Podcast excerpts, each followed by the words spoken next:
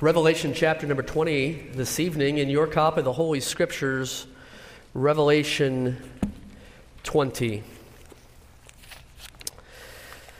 One of the boasts of the Roman Empire is that it brought peace to the earth. And it was a phenomenon called Pax Romana, or the peace of, of Rome. And for more than 200 years, Roman citizens enjoyed safety and security. They felt free to travel and to conduct trade without the threat of calamity. And, and peace on earth was so significant at the time that it was said to have been a, a miracle.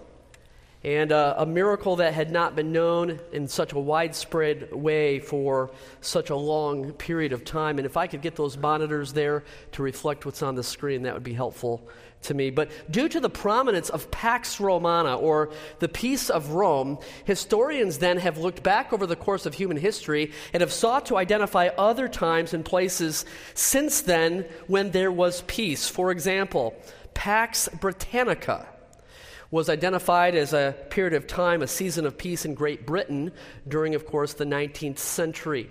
And then there was Pax Americana, which describes relative peace in the Western Hemisphere during the 20th century. And of course, there have been pockets of peace for some periods of time in the course of human history, but by and large, there has been generally chaos and conflict in, in the world all the time. And, and you can even watch the news today and, and follow geopolitics, and we understand that the, the world is so unruly today. Some, some have even said that the world cannot be ruled because the world is so unruly today. But I declare to you that the world can be ruled and it will be ruled in perfect righteousness, not by the United States or not by the United Nations, but by the Messiah. We might call it Pax Messiah, the peace of the Messiah. When Jesus comes, he will bring peace on earth for 1,000 years. And this evening, in the course of our series on future events, I'd like to address the matter of Jesus' millennial kingdom reign on the earth in, in what I'm simply titling the millennium. Let's pray, and then we'll look at the scripture. God in heaven, we thank you so much for the Lord Jesus Christ. We thank you that He is, he is good and strong and He is kind. And when we have need and when we fear, Lord, when we're lost, we can look to Jesus. I thank you for this truth and this reality.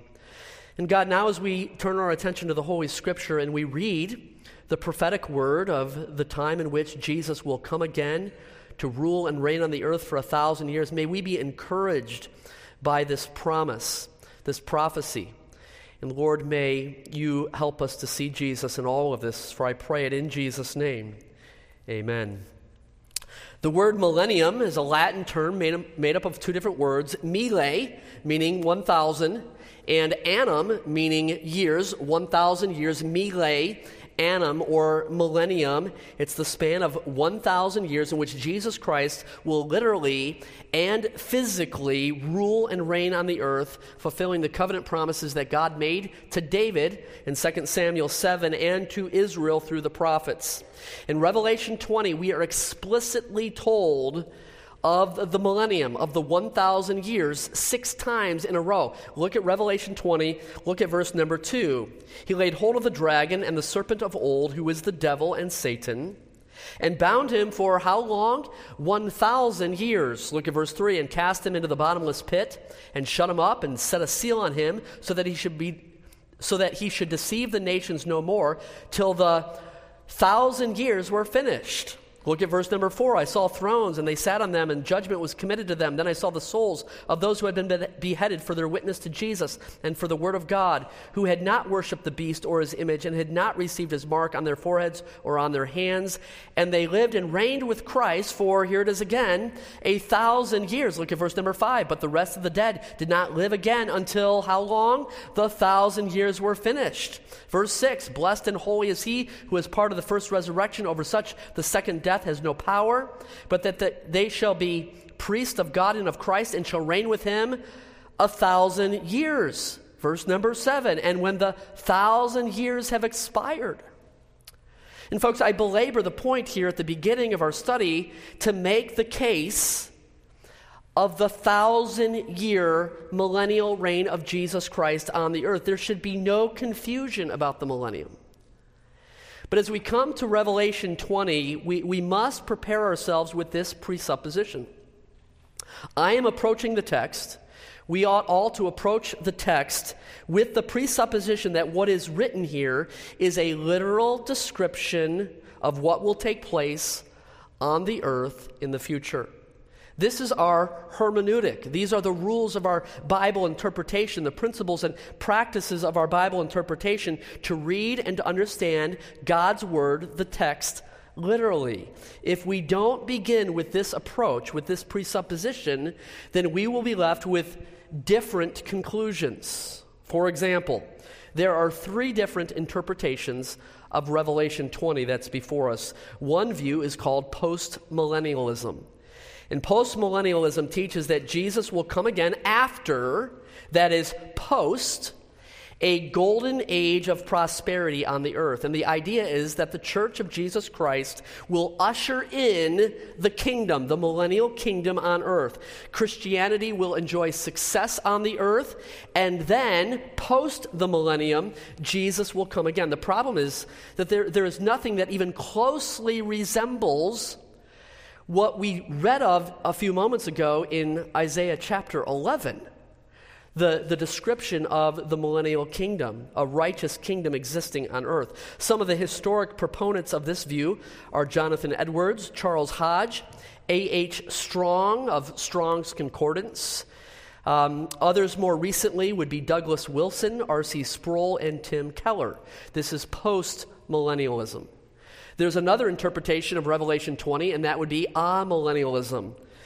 Amillennialism teaches that there is no literal, physical, actual reign of Christ on the earth. The ah negates millennialism, no millennial, and rather it teaches that, that this is a spiritual reign of Jesus Christ in the hearts of believers. And amillennialists will confuse Israel and the church, and they assign the fulfillment of the prophetic promises to Israel as being fulfilled in the church today. A historic proponent of this view would be Augustine. More recent names would be J.I. Packer, Michael Horton, Jay Adams, Sam Storms, Mark Dever, and most Presbyterians. And the short of it is this that, that postmillennialists and amillennialists, they both interpret Revelation 20 in a non literal sense. And they would admit such. And so I hope that I'm accurately representing their views. And then there is premillennialism. Premillennialism is named such because it interprets Revelation 20 as describing a literal 1,000 year kingdom reign of Jesus Christ on earth following Jesus' coming. That is, Jesus' second coming happens before, pre the millennium. And, uh, and so, the, thus called premillennialism. And I'm proud to tell you the names of advocates of this position because I find myself in, in their company. Historically, C.I. Scofield, Lewis Sperry Chafer, Charles Ryrie, Merrill Unger. Those are the old Dallas guys. More recently, uh, John MacArthur, John Piper, D.A. Carson, Doug McLaughlin, Roy Beacham, all the faculty at Central Seminary, the pastors here at Fourth Baptist Church, you get the picture. And so as we come to Revelation 20, we come with the presupposition that the, the 1,000 year millennial kingdom reign of Jesus Christ on earth is, in fact, a 1,000 year millennial reign of Jesus Christ on earth, all right? Um, and, and so we, we read this as a literal description of events that will take place chronologically after Revelation 19. So, this 1,000 years of peace on earth, the kingdom reign of Christ, will take place after Jesus' second coming in Revelation 19. And so, Jesus returns pre the millennium, pre millennialism, all right? With that, Revelation 20, verse number 1 Then I saw an angel, this is the Apostle John writing, then I saw an angel coming down from heaven. And again, a normal reading of Revelation 20, verse 1 continues the sequence of events begun back in chapter 19. And so there's both grammatical and causal uh, connections that make the case for a continuation of events. And, and the key to establishing the timing of the millennium after the return of Christ is, is right here before us then in the verses that follow. Revelation 20, verse 1 Then I saw an angel coming down from heaven, having the key to the bottomless pit and a great chain in his hand. He laid hold of the dragon, that serpent of old, the serpent from the Garden of Eden that we've been studying on Sunday mornings, who is the devil and Satan, and bound him for a thousand years, and cast him into the bottomless pit, and shut him up and set a seal on him so that he should deceive the nations no more till the thousand years were finished. But after these things, he must be released for a little while. I would offer you, number one, well, I'm sorry, here was my presupposition that I, I, I gave you just a moment ago without projecting it there on the screen. Uh, literal description, thousand years. But number one, the, the restraining of Satan in verses 1 through 3. Now, amillennialists would contend that Satan was bound at the first coming of Christ. However, I would take issue with that because countless New Testament passages explain that Satan is alive and well today. He's making every effort to defeat Christians today. 1 Peter 5 8, be sober, be vigilant, because your adversary, the devil, walks about like a roaring lion, seeking whom he may devour. That doesn't sound to me as if he is bound for a thousand years today. He's on the loose. It's why Paul warned us not to be ignorant of Satan's devices. He blinds the minds of unbelievers and is now working in the sons of disobedience, Ephesians 2, verse number 2.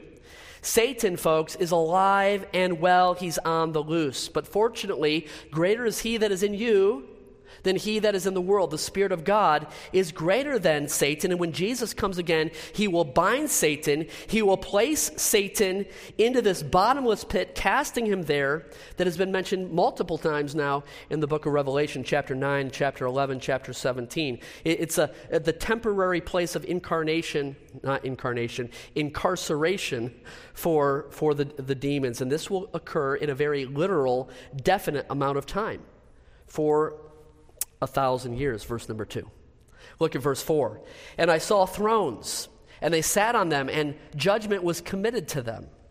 Then I saw the souls of those who had been beheaded for their witness to Jesus and for the word of God, who had not worshipped the beast or his image, and had not received his mark on their foreheads or on their hands during the tribulation. And they lived and reigned with Christ for a thousand years. But the rest of the dead did not live again until the thousand years were finished.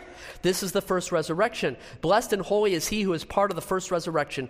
Over such the second death has no power, but they shall be priests of God and of Christ, and shall reign with him a thousand years. So John saw, beyond just the restraining of Satan in verses 1 through 3, John saw the resurrection and reign of the saints the resurrection and reign of the saints. And if you look closely, I, I, think you'll find that, that John describes a few different groups of saints in verse number four.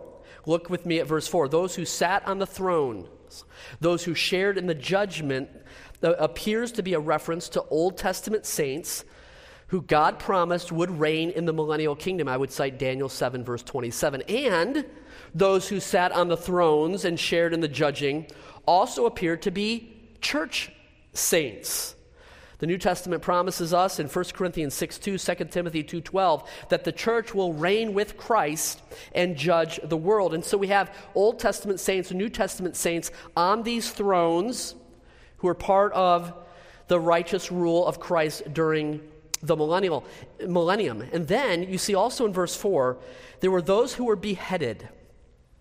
These are tribulation saints who were martyred because they refused to worship the beast or to take the mark of the beast during the, the tribulation. Now, we believe that the, the church saints will have already been raised at the rapture. The Old Testament and tribulation saints will be resurrected at the second coming of Christ, pre millennium, before the millennium.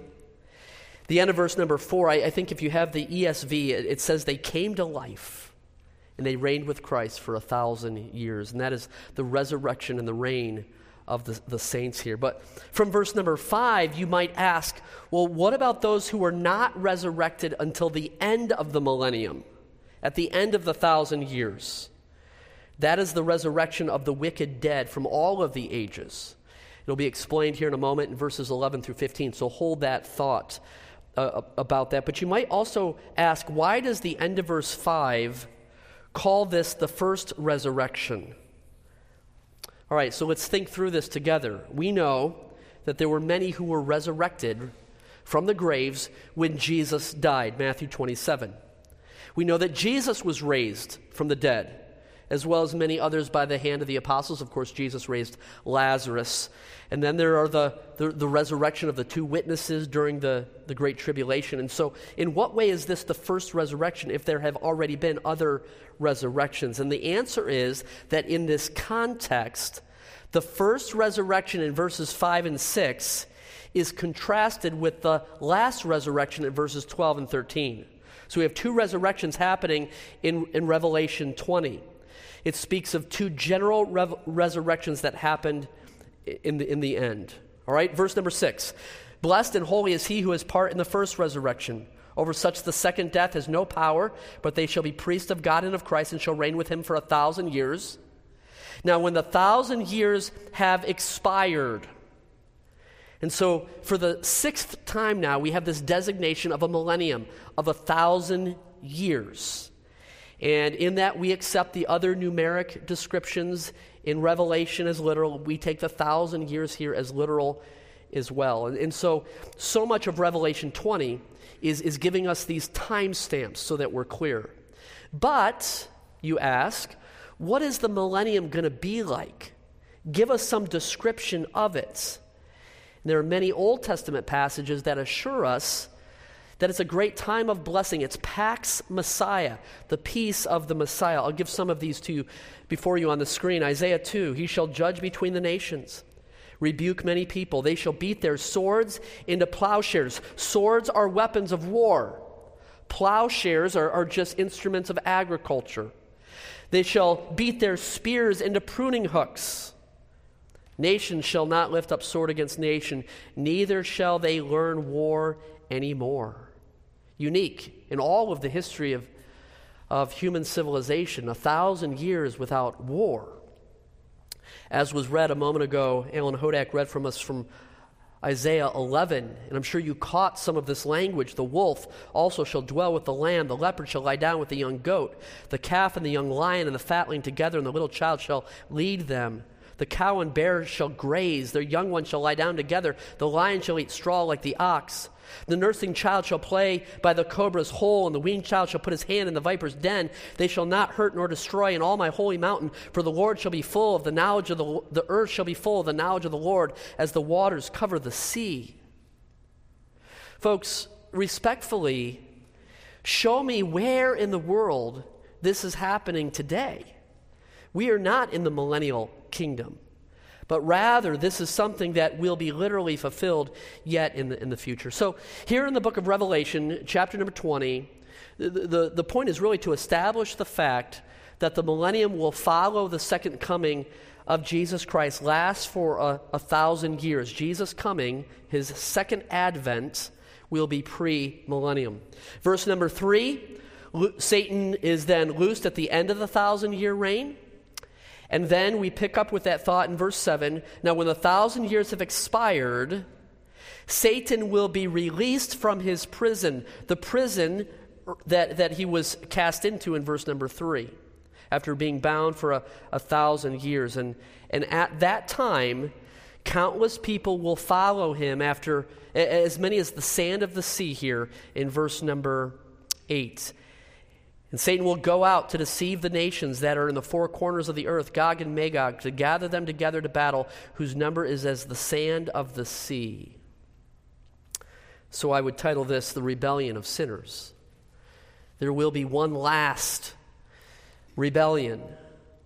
And the details here in verses 8 and 9, and they need some explanation. And so if you'll follow me into the deep weeds here, what is the reference of Gog the reference to Gog and Magog in verse number 8. You see it there?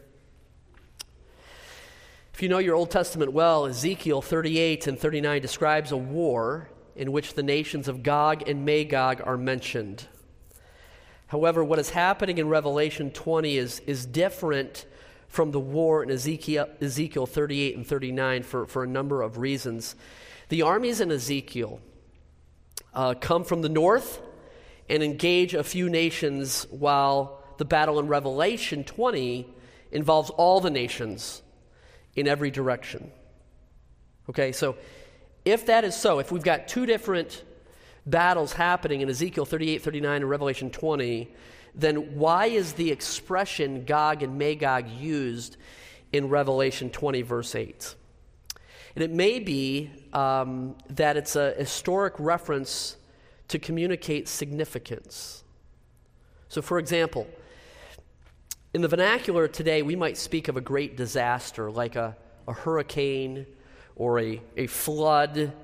We might speak of the destruction that occurred in, in South Florida or Western Florida this past month as, as a war zone, even though it actually wasn't a war zone. We would describe the destruction as a war zone because of that hurricane. Or we might speak of a great conflict in the world as a World War III or an Armageddon. And we might not actually mean the Battle of Armageddon, but we might use it as a descriptor. And Gag and I'm sorry, Gog and Magog represent the enemies of God's people here. In this case, coming from every direction. And like the Battle of Armageddon a thousand years earlier, right, when Jesus comes, his second advent, his second coming, plants his feet on the Mount of Olives, defeats the nations there we then have the thousand year millennial kingdom reign on earth. And now we have this event. It's a one sided massacre. And the enemies of God are immediately and totally exterminated when they revolt and rebel.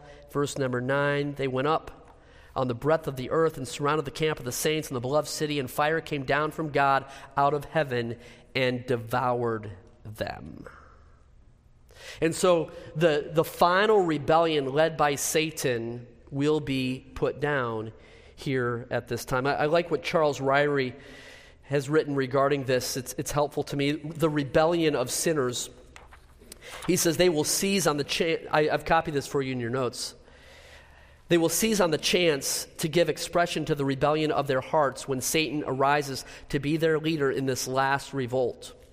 The millennium will prove, among other things, that a nearly perfect earthly environment and universal knowledge of the Lord will not change human hearts. This must be done personally and voluntarily, and multitudes will never do that during this long period. So follow this now. There will be peace on earth for a thousand years because Jesus Christ will reign in perfect righteousness. However, utopia on earth will not eradicate the depravity of man's hearts. Remember that even during the conditions of the Garden of Eden, the book of Genesis, um, Adam and Eve still rebelled against God. Remember that during Jesus' earthly life and ministry at his first coming, most people re- rejected him. And having peace on earth does not ultimately solve the problem of man's relationship with God. And, and folks, that idea has great implications for us today if you consider our own political action. There are just causes that we ought to fight. And there are causes that are worth fighting for, but if we eradicate all of the ills in our culture, if in this coming election we regain the House and the, the Senate and the, the gubernatorial races and, and other, uh, other positions in, in state or local government, so that righteousness might uh, prevail in our country, know that man's sinful nature still remains. And that's a problem. Look at verse number 10. The devil who deceived them was cast into the lake of fire and brimstone where the beast and the false prophet are, and they will be tormented day and night forever and ever. Folks, you might underscore verse number 10 or highlight or circle verse number 10. This is where things become final.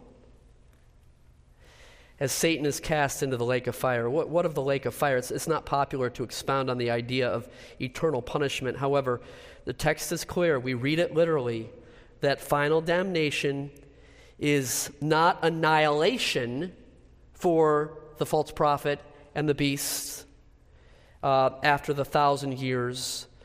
Uh, but this lake of burning sulfur is a torment that will endure forever and ever. And I'll ask you, what, what is worse? Is it the, the fire or is it the forever that's worse? The fire or the, the forever? Verse 11. Then I saw a great white throne and him who sat on it from whose face the earth and the heaven fled away, and there was found no place for them. And I saw the dead, small and great, standing before God, and the books were opened. Another book was opened, which is the book of life, and the dead were judged according to their works by the things which were written in the books. And this now here is one of the most serious and sobering scenes in, in all of the Bible. This is the, the final judgment of unbelievers from all the ages. Now, be careful here to not misunderstand. Uh, be careful to distinguish the judgment seat of Christ, which occurs at the rapture of the church. It's a time of reward, from this, the great white throne judgment. The judgment seat of Christ is the occasion of reward for believers.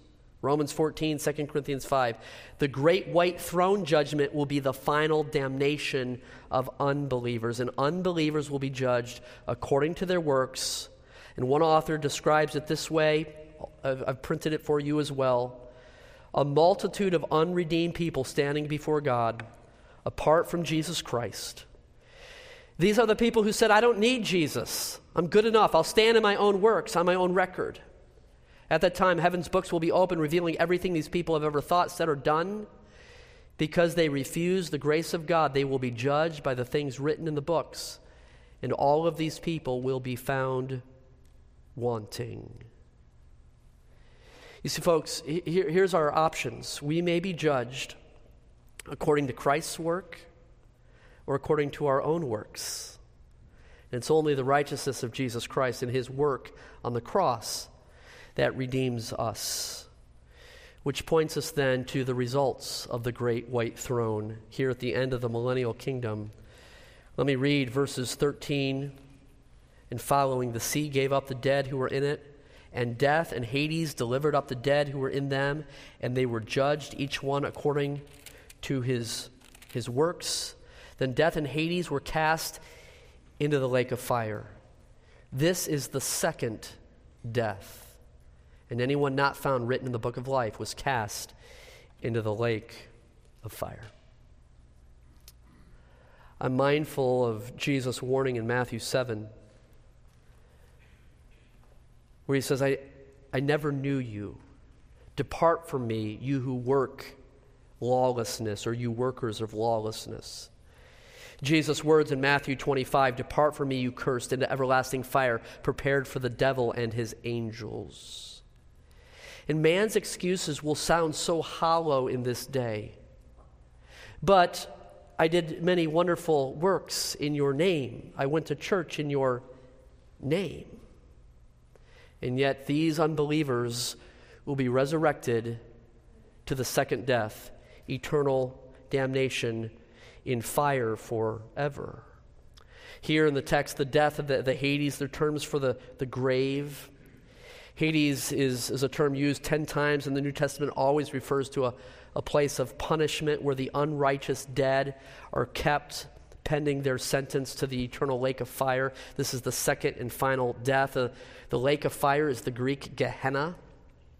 It's a New Testament word for the, the valley of Ben Hinnom, which is, was really Jerusalem's garbage dump for the, the community. And it was there where garbage was, was dumped and it was was burned and it continually burned, always burned. And, and Jesus repeatedly used that valley of Hinnom as a picture of eternal hell in his teaching. And, And one Bible commentator says it bluntly says, Hell will be God's eternal cosmic dump. Its inmates will be burning as garbage forever. That's a graphic picture, but it's the second death, the sentence to the lake of fire forever. So, folks, as we think through future events and we work our way from the rapture of the church to the judgment seat of Christ and the marriage supper of the Lamb, the rise and the fall of the Antichrist we've discussed, the tribulation period, the second coming of Jesus, the second advent, where he comes to the Mount of Olives and defeats the nations, the millennial kingdom reign of Jesus Christ on the throne of David for a thousand years, reigning in perfect righteousness, concluded with here these horrific events. There's only one way to avoid this end. And I believe Hebrews 10 gives us the best conclusion. It's there before you on the screen. For if we sin willfully after we have received the knowledge of the truth, there no longer remains a sacrifice for sins, but a certain fearful expectation of judgment and fiery indignation which will devour the adversaries. Anyone who has rejected Moses' law dies without mercy on the testimony of two or three witnesses. Of how much worse punishment do you suppose will he be thought worthy who has trampled the Son of God underfoot? It's one thing to violate the Mosaic law, it's an entirely another thing to trample the Son of God underfoot, counted the blood of the covenant by which he was sanctified a common thing, and insulted the Spirit of grace. For we know him who said, Vengeance is mine, I will repay, says the Lord. And again, the Lord will judge his people. Here it is it is a fearful thing to fall into the hands of a living God. And as we think of the, the peace that will exist during the millennial kingdom, and, and we'll be here to rule and reign with Christ. We also are mindful of that final judgment, the great white throne, and the damnation that is assigned to the false prophet, to the beast, to Satan himself, and all the unbelieving who will be raised to stand before God before they're cast into the lake of fire. These are sobering things that may make us uncomfortable but it should really motivate us to pray as Jesus taught his disciples to pray. And how was that? Our Father in heaven, hallowed be your name. Your kingdom come, your will be done in earth as it is in heaven. Let's pray. God in heaven, we thank you so much for the written revelation of these things. And God, we tremble before them, and we shudder to think of the righteous rule and reign, not during the thousand year millennium, but, but the, the judgment that concludes all of, of history as you have ordained it. I pray, Lord, that we would examine our hearts and search our, our hearts as to whether we are in the faith, that we might make our call and election sure, or that we might be burdened for the lost of this world who are, who are ignorant of these things because Satan has blinded their eyes. Lord, I pray that we would take comfort this evening in knowing that Jesus is King of Kings, Lord of Lords, is coming again to rule and reign for a millennium. For I pray this in Jesus' name. Amen.